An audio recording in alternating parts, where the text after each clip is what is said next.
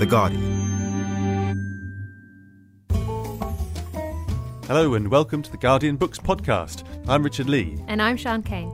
I used to think autobiography was sort of the king, but now I'm wondering if, well, more and more I sort of get a sense that people want you to have crafted away at the story and to have made up these characters from scratch. So I don't know, what do you think, Sian?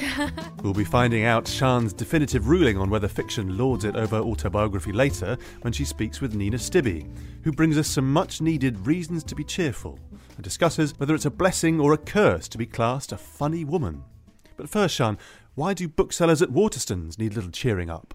Yeah, so in this past week, a Waterstones staff member launched a petition for booksellers across the chain. So the Waterstones chain exists across the UK. So only national booksellers. Yeah, it's a really it's our big sort of the main chain of booksellers in the country. A uh, staff member launched a petition to get booksellers to be paid a living wage, and so this is something that exists in the UK where it's basically a little bit higher than what is the established minimum wage according to what would be like expected cost of living. Um, it's, it's, a wage that you should be able to live decently on. Yeah. So uh, that means £10.55 in London and £9 around the rest of the country per hour. And so the petition reads Working for a rate of pay that is below the living wage results in booksellers who are stressed, preoccupied, and who have little spare time and energy to devote to buying books, reading them, and keeping up with news and trends in the industry, all of which activities are undertaken outside contracted hours and which many staff consider to be and are encouraged to view as integral to their role. Now, that petition has been signed around about 8,000 people at the time that we're Already, talking. Yeah. yeah. Um, and there's also a second petition that's just for authors who are supporting this, which was started by the author Kerry Hudson, and that has been signed by the likes of Philip Pullman, Jackie Kay, David Nicholls, etc., etc. So, how has Waterstones responded? Well, so we covered this in the paper this week, and we spoke to the Waterstones managing director James Daunt, who told us he quote wouldn't for one second suggest that a career in bookselling is a career paved in gold. To retain the best and most talented booksellers, we have to reward them, and we reward them as well as we can with pay, but we mainly reward them with a stimulating job. I would maintain that we have made some pretty good advances, which have brought us to a place where we are financially secure, which is just as well given the environment we are in. Because it's worth remembering the context. Waterstones was in terrible trouble when Daunt was appointed managing director back in 2011, and they only returned to profit in 2017. Daunt went on to say that the, the writers who've signed the petition are preaching to the converted and, and adding that a progressing pay structure based on a floor of the real living wage is highly desirable. If we can continue to grow profitability, this will be possible. Do you do you have any sympathy with when he says that at the moment they're simply not profitable enough to wave the magic wand and shower gold all around? Uh no, to be honest. Um, so if you don't know, I'm a, I'm an ex bookseller. So you never worked for Waterstones? I did not work for Waterstones. I worked for two different chains, one in the UK and one in Australia. I was paid minimum wage in one of those, and in the other, I was paid a little over the minimum wage. I found as a bookseller, I think what people need to understand about bookselling, I think most people do when they have a particular bookstore that they love returning to. It might be because of the feel of that bookstore, it might be the kind of books they stock, but you have to remember that the feel of a bookstore and the, the, curation that goes into a bookshop is entirely done by the booksellers that work there. That's that's indeed that's what Daunt's whole project has been to exactly. turn Waterstones around, is yes. to return it to those roots of, of individuals on the shop floor who are actually leading the process of making an individual a bookshop for that locality. Yeah, so like there used to be a, a kind of quite a weird setup in Waterstones, and I've not ever had this set up in any bookshops that I've worked in. That they used to have a very centralized buying system. So there'd be an office that would decide what each bookshop would stock, and they would send books out to those stores. But and then determine national offers and things exactly, in the windows and stuff, which is fine. But then there is no allowance there for expertise on an individual store-based level. So one store in one part of the country might have people coming in after a particular kind of book. And if some head office across the other side of the country has decided that shop can only have five, then suddenly you've got a lot of disgruntled customers that perhaps you know need to pre-order or something. And, and that approach was exactly what was leading Waterstones down the wrong path. Yeah. So that's what James Daunt turned on its head and got local booksellers to take control. Exactly, and I sort of think that while we, we must give James Daunt a lot of credit for what he did to Waterstones, I think it also is common sense what he did, which was putting trust back in the hands of the booksellers. Because inherently in bookselling, there is a huge amount of expertise involved. There is not one person that works in a bookshop that doesn't know how to sell a book, and it's a real art. Like it's not exactly like another retail job where you turn up and you get taught how to make coffee and sandwiches, and you can still do that without the passion for coffee and sandwiches. You know, to be a bookseller, you have to have a really high base of, of knowledge when you come into that role. You can't really learn on the job. You can learn what customers are interested in in your area, but you still need to be able to make connections, make recommendations. When a customer comes in and says, I can't remember what this book was, but it was 18 months ago and the cover was blue, you need to be able to know exactly what that book was and perhaps even explain to them what that book was about. Because, I mean, that's the reason for going to a local bookshop rather than just exactly. going on Amazon. And so that is key to the success of any bookshop. And booksellers, on the whole, are the lowest paid people in any bookshop chain. So if you've got a hierarchy of pay, your booksellers are always going to be the least well paid. And so I think not recognizing just how much expertise is needed for that role because it gets classed as a retail job. And for Daunt to position this as I'm giving them a rewarding role that they are getting something fulfilling out of it. I think it's actually taking advantage of a lot of goodwill to say, well, these people are well suited to this role and therefore they should be grateful that I gave it to them. It's like, no, reward them with more pay. Like they deserve it. And it, there's so much knowledge that is required to be a good bookseller. It's, it's not something you can learn on the job, it is a skill.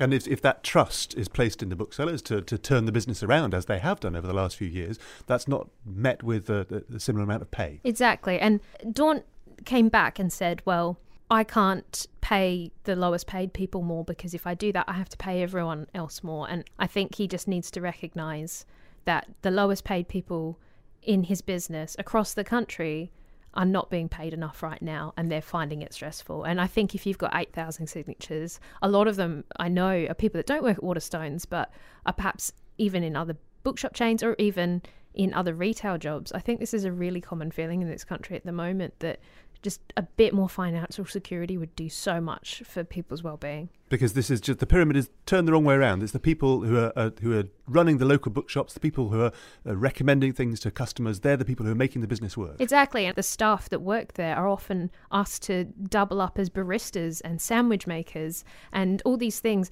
And it, inherent in being a bookseller, you're asked to mind children, you're asked to clean up messes, you're asked to do all these sorts of things that add loads of responsibilities onto your role, as well as being knowledgeable and friendly and it's it's a really demanding role, and I don't know if people realize it. I wrote a story, a little opinion piece last last year about just what the reality is, is of being a bookseller. And it was funny because a lot of people that weren't booksellers came back and said, "Oh, I've always viewed it as quite a romantic job." And I didn't realize that sometimes you've got to clean up puke or start minding strangers' children and then you don't know where they've gone. Um, but all the booksellers that got back to me was just like, yes, that's, it is hard work. It's not like you go to the bookshop to, you know, and then you're land, you're sorted for life, you know, that that's the dream job. It is the dream job, but my God, it's hard work. And I know what it's like to be paid minimum wage but that particular time when I was working on that minimum wage job in that bookshop, I was the most stressed I've ever been. And my partner, who was a student at the time, was covering our rent just because the costs of living were so high that my minimum wage job wasn't covering it. So I think just just having that awareness, and I know Daunt has generally done a lot of good things and shown a lot of goodwill, but when you see the discrepancy between him being paid 1.6 million pounds last year and then what his lowest paid staff are making, I don't think it's a huge ask to be bringing up that base level of pay and just putting everyone's mind at rest a little bit. And talking of putting everyone's mind at rest, we'll be having some slightly cheerier um, news from Nina Stibbe after this. Hi, I'm Will Dean, editor of The Guardian Weekly. Since you're a Guardian Books listener, there's a good chance you'll love The Guardian Weekly. It's The Guardian's essential weekly news magazine, featuring a carefully curated selection of Guardian and Observer journalism to give you a global perspective on the issues that matter. You'll find leading opinion writing, analysis, long reads, and cultural coverage from around the world with free worldwide delivery. So, if you think globally, now's the perfect time to start reading weekly.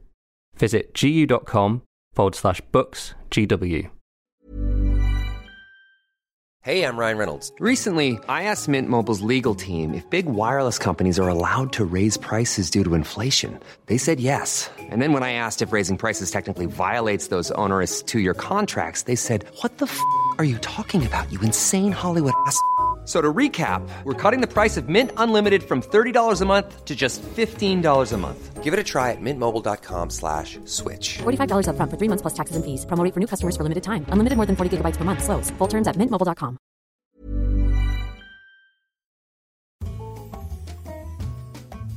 Nina Stibbe is one of those writers you feel has always been there, but her debut, Love Nina, which became a huge hit, only arrived in 2013. So, Sian, why were you looking forward so much to speaking with her about her latest Lizzie Vogel novel, Reasons to be Cheerful? Well, with with Nina Stibbe, I've always felt something slightly aspirational with her in that. How do you mean? You want to be like her? yeah, exactly. So when Love Nina came out, I was just struck by just uh, because they were her letters and they were sort of unedited and in their raw form, and just how clever and funny she could be. And then learning more about her and the fact she like left school at fifteen, but she just read huge amounts. It just sort of serves as a lovely reminder for like the power of books and sort of how much that can go towards shaping a sense of wit and wider intelligence. And I've always loved how clever her books are and how like unapologetically comic they are and they feel very old fashioned to me in some ways they do remind me of sort of a wodehousian sue townsend louise rennison like all these british writers that i read as a teenager that all felt very British to me, but were also from sort of years gone by sort of thing. Perhaps less Louise Rennison because she was writing for about teens when I was a teen, but she was sort of putting her version of a teenager out into the world. And there's just something really warm and not nostalgic because often the people in them are horrible because of their opinions and attitudes, um, and particularly in this book, it's set in the 80s. But they're just they're they're really just reassuring reads. You, you kind of and in the best way, you know, you're not going to have any horrible surprises with Nina Stibbe. So I like her in that she is a true sense of the word a comfort read. When Nina joined Sian in the studio, she began with the reading. So this is where Lizzie is imagining that her mother might not survive the surgical repair of her prolapsed uterus. And she's imagining that she might, so the mother might die, and then she and baby Danny would be left uh, motherless. I imagined that if the worst happened, I could bring Danny up as my own. I'd make him forget the past and call me mother, and that way I'd be accepted by society without having to go through with actual childbirth and risk having a child who was scared of water or dogs or didn't like music, or stayed awake at night, or had long arms and could reach out from its pram. I'd seen a baby like this in Phoenix, literally grabbing things off the shelves. He always does that, said the mother. He's got extra long arms. Then there were April Jixon's twins. I can't remember their real names because she always called them Thing One and Thing Two, for whom I babysat a few times after her husband had suffered a life changing accident in Rimini. Thing one was quite sweet and normal, but thing two, my God, he was a real fusspot, and yet they were biological twins. Thing one would tuck into his fish finger igloo with nothing but praise and admiration. Look, Lizzie made an igloo. Whereas Thing two would angrily want to know why I'd fooled with his food and would dig at the mashed potato dome with his kiddie fork, looking for his fish fingers. And the only song he'd allow was Calling Occupants of Interplanetary Craft by the Carpenters and that's not a song you can take more than once or twice. I once reported Thing 2 to April. He's a bit fussy, isn't he? I'd said. Tell me about it, said April. He can be a right little cunt.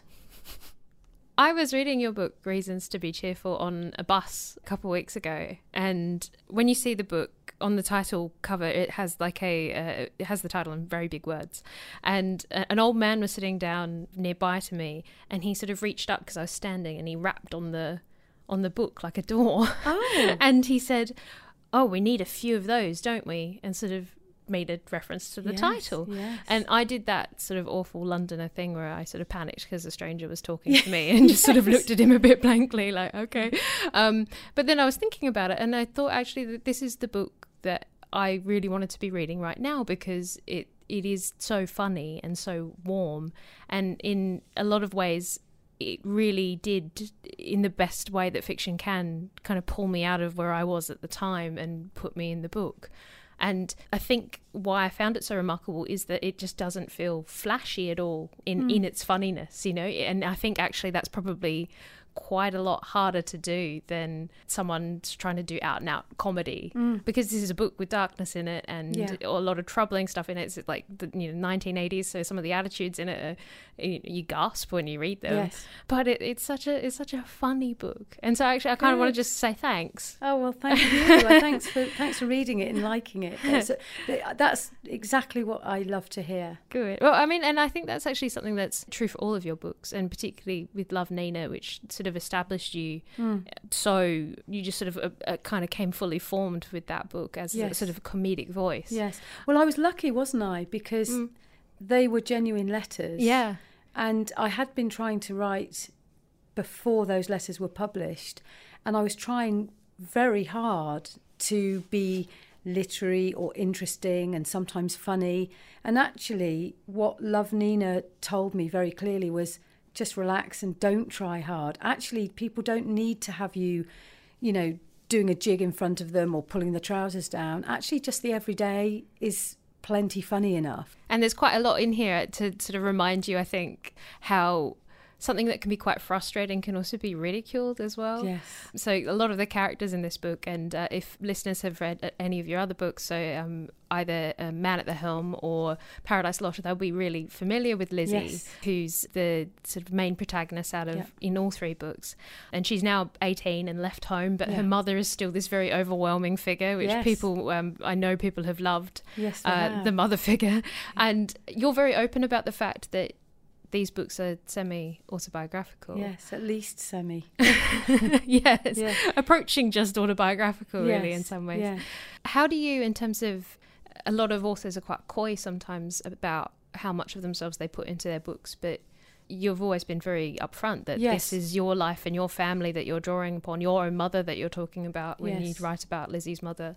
Well, my first book was completely real. It was just real letters, and I wasn't allowed to tweak them or embellish them in any way. I would have liked to, but Penguin got hold of them raw and made me stand behind them as they were. And I think because I'd had that experience when my first novel came out, I didn't feel as maybe as shy as I might have had Love Nina not already come out and been very successful. And I didn't plan to reveal how real they were, but once I had, that was it, and the, and the cat was out of the bag. And I think n- none of my family minded with Man at the Helm. They were very, they felt quite vindicated actually. Because Really? th- there are issues in that book where my mum was a single mum and things were a bit difficult, and so they felt quite, yeah, quite vindicated. I think quite quite pleased to have our side of the story told. And then because I did have this fairly unusual childhood and it was quite funny and interesting, it seems silly not to continue. And people ask me a lot about the autobiographical content. And, you know, I often want to throw it back at people and say, well, so as a reader, do you do you want it to be autobiographical or do you want it to be fiction? And which is worth more? I, I you know, because I used to think autobiography was sort of the king. But now I'm wondering if, well, more and more I sort of get a sense that people want you to have crafted away at the story and to have made up these characters from scratch. So I don't know. What do you think, Sian? I don't know. I mean, there were points in the story, and I think if anyone's read Paradise Lodge or Man at the Helmet, particularly because Lizzie's at her youngest then, hmm. that when you read about that home life and you've had a very sensible, boring home life like I did, that you sometimes worry that if it was mm. autobiographical, that mm. this actually happened and mm. that a child grew up in this environment, and Yes. you do worry about it. Yes, So yes. actually, in some ways, that could be quite distracting. But Yeah, that's true. And in fact, people did say to me after Man at the Helm, Crikey, I was so worried about you. Yeah, you just wonder sometimes, like, was she getting like a, a, a good dinner at Yeah, night? You know, that, that sort of thing. No, But you know, but we were getting books and plays and theatre and Shakespeare, Mm. but we weren't necessarily getting a, you know, a veg, you know, five fruit and veg a day. Not that that had been invented then, but there is that that it can be quite worrying, and people did say that. And then with Paradise Lodge, of course, it took place in a nursing home, and that was all real. Yeah. And because I was 15 when I started working in the nursing home and I was, you know, dealing with people at the end of their lives and I was laying out dead bodies and doing all sorts of things, I tracked down other nurses for, of the time from that place, which it was a nursing home not called Paradise Lodge, but I, I, I went back and found people and said, look, to me, this was a joyful, wonderful time. Yes, it was sad as well, but you know, is my memory right? And they said, yes, it, absolutely. Mm. It was an incredibly happy, wonderful place. And then again, with reasons to be cheerful, I thought, well, I worked in a dental surgery. Should I have Lizzie working in a dental surgery? And if so, why? And I thought, actually, it's a really good place to trap a young person and force her to see adults negotiating each other and being either incredibly compassionate or not, and seeing people perhaps at their weakest, in pain, worried, because people are when they're at the dentist. I mean, there's not that much dentistry in it. It is a comedy, but it just seemed like a really good idea. And I thought, well, where am I going to? Where where else could I put her where she'd see so much of humanity? And in the end, I thought, well, I'll, I'll I may as well keep it at the dentist, and I know so much about it. Mm. And that's so funny because when you are faced with that idea, yeah. to set a comedy in a, nursing home even, yeah. but also a yeah. dentist, which is not sort of usually a bundle of laughs for most no. people. no, it, it, doesn't seem obvious, but it completely works as a setting. Well, it worked for me, mm. but I think some people are a bit squeamish about it. I well, have... there's quite a lot of facts and you know the, yeah. the, sort of exacts of how you how you pull out a tooth at the root, for example. I thought people would want to know that. Yeah. So you pull it out like a radish, and actually you don't pull it out; you sort of push it out, as mm. it were. But I didn't. I mean, there's not masses of gory stuff stuff in there, but I really thought people would like a bit of that. Yeah. And I've been really surprised. I mean, the people I know who will read about a horrific serial killer and, you know, sort of dismembering people and, you know, just being really evil and vile and terrifying, those people are saying to me, "Oh no, I couldn't read your book." Oh no, and you think, "Well, hang on a minute. We all have to go to the dentist. It's not that bad." and with Lizzie being eighteen, and so she basically at this point where the book starts, she's trying to find a way of moving out of the home. She wants a job, and she gets this job, which involves also getting a flat above the dentist, yeah. the dentist's office, and she's leaving her her mother behind. Was it fun to revisit yourself at this time of your oh, life? Yes. Yeah. Yes. I I mean I I love teenagers. I think mm. they're great. And I know that uh, I'm surrounded by people who actually don't really respect and like young people at all. And it always shocks me because I liked myself then. I think I was really brave and opinionated and great. I've got less good as I've got older. so I loved going back and revisiting the me and also sort of making Lizzie her own person as well, a fictional person. And I've got a really good memory. And so I can remember tiny little things. I mean, one of the things that I remembered that was amazing to me, I'd completely forgotten about this. So I was brought up by this really snobbish literature lover, my mum, who would, you know, would force us to read, well, you know, Moby Dick and just stuff that was too old for us. We, our bedtime story would be, you know, Rumer Godden. Well, actually, she did write some kids' stories, but she'd read us the, you know, Black Narcissus about the nuns in the Himalayas and things. And anyway, so I went from that very cultural, rather hungry home life to a waiting room full of women's magazines. Yeah, I was about to say. And they were blissful because they made sense to me. They were all about how to actually live. And they weren't back then, so this is the early 80s, they weren't as sort of selly. They sort of weren't desperate for you to buy five different eyeliners and you know, they weren't very as gossipy about. They weren't as sort of shaming.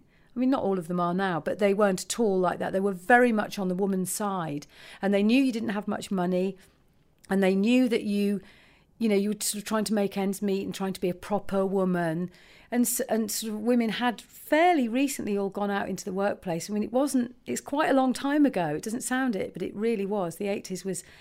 I mean, there were still a lot of women who didn't leave the home. They still were housewives. Mm. But so these magazines were brilliant at sort of presenting a world that matched the world I was actually seeing. Mm. Whereas I captured the castle, yeah, fantastic, but that wasn't the world I was seeing anymore once I'd left the home. Yeah. I was seeing women who got their hair done on a Friday and had to keep it unspoiled for the weekend, so they weren't to have sex, so it go matted at the back.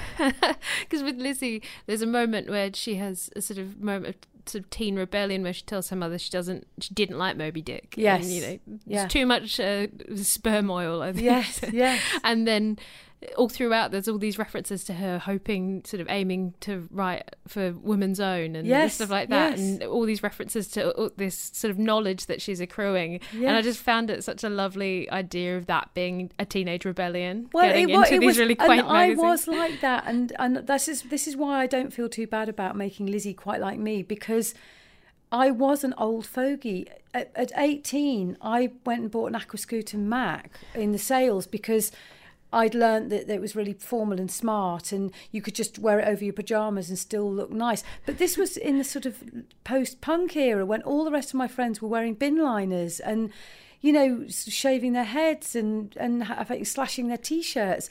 I was buying my clothes in Phoenix, and also wearing sandals because I got a little bit of athlete's foot, and so I just wanted to clear that up. Whereas the rest of my friends would be vile, but they didn't care because they were young. Whereas I was just very grown up, and Woman's Own was my bible. Hmm. And uh, I, I like that with Lizzie.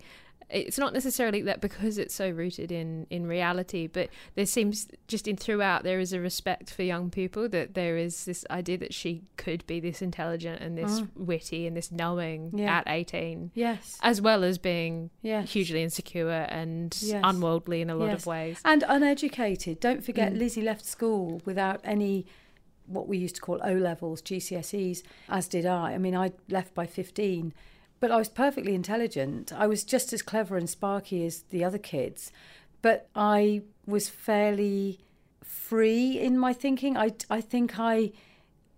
I prided myself on seeing what really was there, and I think that's what was so great about ditching all the highbrow novels. Was you know I know I, do you know what I just want to look properly, and obviously I did get quite hooked on the women's magazines, but but I yeah I was I think I started thinking you know how to be a proper woman, and and thinking well so if if you don't have to have a baby or do you have to have a baby? Because one of the things that happened in the late 70s was the first IVF child was born, what we used to call test tube babies, and people were obsessed with this. So there were people who were very glad and happy, and it gave them all sorts of opportunities that they might not have had. But there were also women who felt, oh no, I'm never going to escape this. I can't now just pretend, you know, I can't just be secretly on the pill. Mm. Because there was, I think it was in Educating Rita, the film, there was a character, I think Rita herself was secretly on the pill. Lots of women were secretly on the pill and just said they couldn't, you know, not having any luck, you know. And then this IVF thing came and it meant they were all carted off to have fertility treatment. So that was quite interesting that suddenly this having a baby, having a baby was honestly one of the only ways you could get any kind of acknowledgement or kudos as a woman. And it's hard to imagine that nowadays, but it really was. I mean, my mum herself had five children just to have achieved something. And yeah, so that was that was really confusing and strange. And it's but it's it's so interesting in that that that conversation has moved on slightly, but it is still a conversation that women are having about. Yeah. Well, uh, are we in our own rights to Yeah. not have children? Yeah. There is still that that slight stigma to putting up your hand and openly saying, actually, no, I that's not for me, and I yeah, don't want yeah. it. Well, of course, one of the difficult things is that there are people who would like to who can't, and so you know it, it, it's a very very tricky subject, and you- and people can get very upset. So that so nobody really talks about it. And, and there was someone in the Guardian the other day saying that they get stick for having one child. Hmm. And people constantly saying to her, "When are you going to have another? Are you going to have another?" And so my thing is, my rules for writing fiction are, you know, it's got to pass the Bechdel, and women don't just have to have babies. And actually, it's quite nice to raise the issue sometimes to have a character saying, "I don't want a baby," and there is. A character in this book that says that, and everyone's up in arms, going, "What? What about when you're 50? How will you feel then?" Um, yeah, so it's it's a comedy. I keep saying it. It's a Laying this out. comedy. It's a comedy. well, I mean, it really, really firmly is a comedy. And Yes. I, I was wondering how you felt about because I, I kind of felt funny about even telling you that you were funny. And then I was like, "Do you do you recognize yourself as a funny person?" It's that do you know the being funny thing is is a strange one because to me, if someone says to me, you know, I think you're really funny, and if I say yes, yes, thank you, it's as if someone said, I think you're really pretty. Yeah. It's the same exact thing that you're supposed to go, oh, no, no, no, I'm not, I'm not. But actually, I think my writing is funny, and I find writing funny stuff easier than writing plot. Mm. I mean, I find writing plot extraordinarily difficult, extraordinarily difficult, and I I feel if I start imposing plot on my ideas, they can get buried in it and they can get lost. And and I've been I've had a bit of stick about that for in reviews. Sometimes people say, oh, you know, there's very light plot or you know, the usual plotless ramble. but for me, being funny comes naturally. This is why Love Nina was funny mm. because I was naturally telling details about ordinary life that just were quite funny. yeah. And yeah, I don't think I should be ashamed of it. No. But do you think people can learn to be funny? I don't know. I grew up in a big family. I have got lots. I've got seven brothers and sisters all together from different marriages, and my mum is very jokey and funny. Always very jokey, and and even when tragic things were happening, bad things, as you know from reading some of my other books, we found a way of laughing at the, the bad things, and and sometimes that's that can be quite difficult. And my son was having a hearing test recently and I got the giggles just because he got the big thing and he had to press the button and somehow it was so serious it seemed funny and so I got the giggles and I was asked to leave and um, and I thought yeah you know I'm really funny but crikey I can't even sit in a medical appointment with my son without wetting myself and it's, it can be a bit you know a bit of a It can get in the way. yeah, it can get in the way. And my siblings and I still, and we're we're in our forties and fifties now. Uh, we laugh at each other all the time, and sometimes you don't want to be laughed at. My sister came to a hair appointment with me. I got a big do that I was doing, and I had to have my hair done. And so my sister Vic came with me, and she started taking photos of me and laughing because we just haven't ever grown up. And I think so. Sometimes it it's sometimes it can be a bit just not very nice. But I've got a friend Stella who you can barely get her to raise a smile. and so when so when when we're all together having a really lovely time or a family holiday and you hear Stella laughing, you just think, "Great, it's happened." You know, she, someone's managed to, you know, crack her. And somehow that kind of non-funny people finding something funny is the most rewarding. So yeah, I, yes, I think I am quite funny, but I think I was sort of, I sort of inherited it, and I grew up with it, and it does come very naturally to me.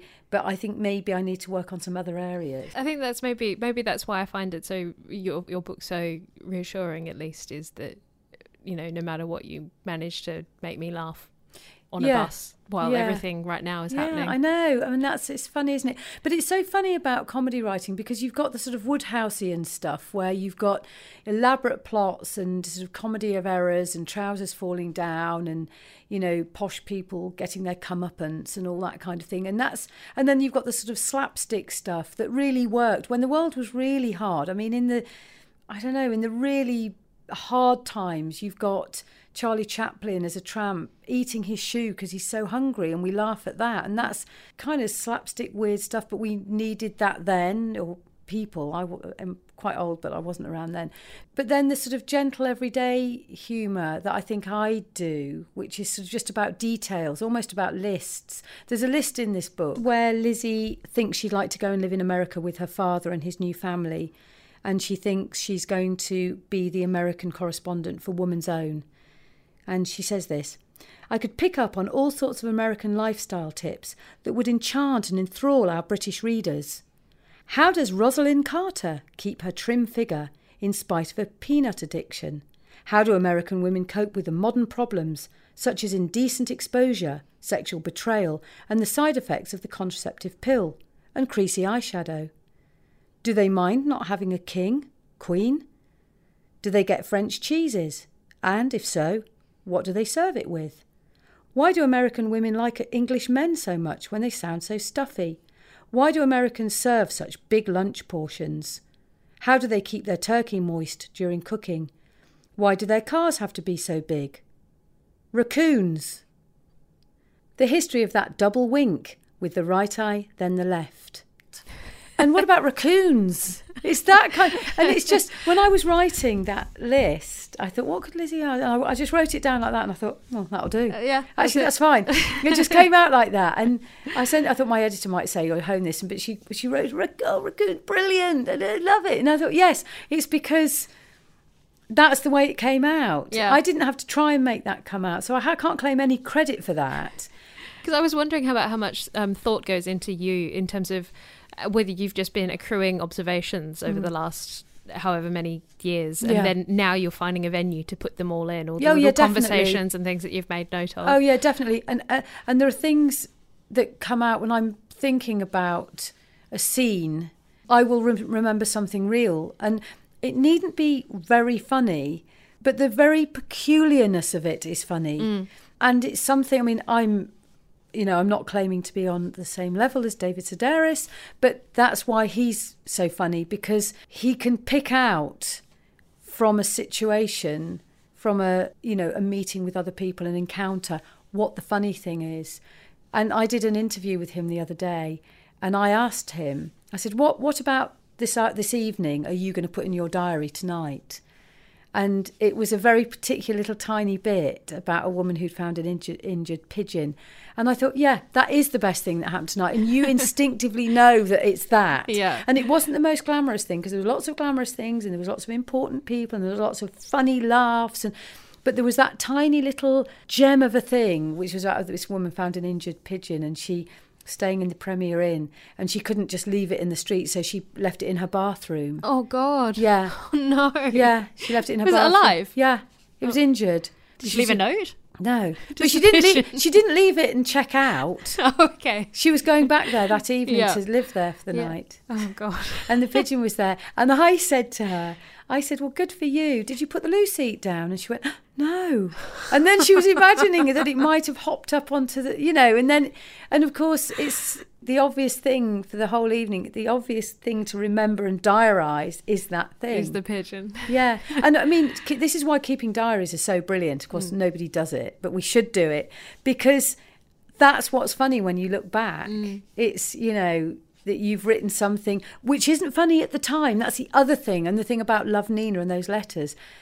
They weren't funny when I wrote them at the time. They weren't funny at all. They weren't meant to be funny. But it, years later, of course, they're they're hilarious because I'm this fish out of water talking about Alan Bennett not being able to reverse the car properly, which didn't seem funny at the time at all. but somehow hilarious in the retelling. Thank you to Nina Stibbe. Reasons to be Cheerful is published by Viking in the UK and due later this year from Little Brown in the US. But before we go, Sian, it was your birthday, so happy birthday! Thank you. For Claire's birthday, we gave her a whole special episode, but then it was a special birthday. You went to Copenhagen to celebrate. Did you discover anything bookish while you were there? Yes, well, uh, my birthday wasn't a special birthday, but I'm very glad to be getting my own episode because I was horrendously jealous of Claire. um, but I. I was in Copenhagen with my parents and my partner, and my partner is a reader, but neither of my parents are. And I was given the liberty to drag them all to the National Library of Denmark. Very nice. Um, and I was allowed to, which is really thrilling for a nerd like me. Um, and so my parents. Uh, What's it like? Is it oldie worldy or Oh, it's so cool. and- Well, it's it's both. So it's it's kind of built over a road, and it's you know it's Denmark, so it's all horrendously nice and you know exorbitant. But it was uh, it's sort of a lot of glass and a strange black box from the outside, and then you go in and uh, you go into this really amazing foyer and you go up and you end up in the old part of the library which they've sort of built a modern case around but the inside of it is all you know wooden panels and nice Mm. Leather-tooled volumes. yes exactly so that was really nice. And uh, yeah only on your birthday do you get to drag a whole bunch of non-readers to a library and demand that they stay while you sort of ooh and ah at the at the shelves. But yeah it was really really fun.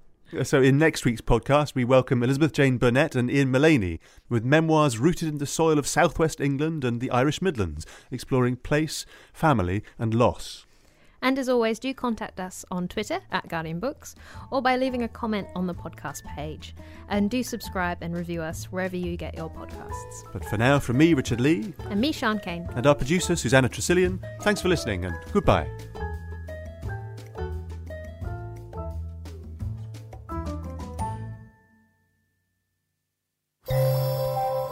For more great podcasts from The Guardian, just go to theguardian.com slash podcasts.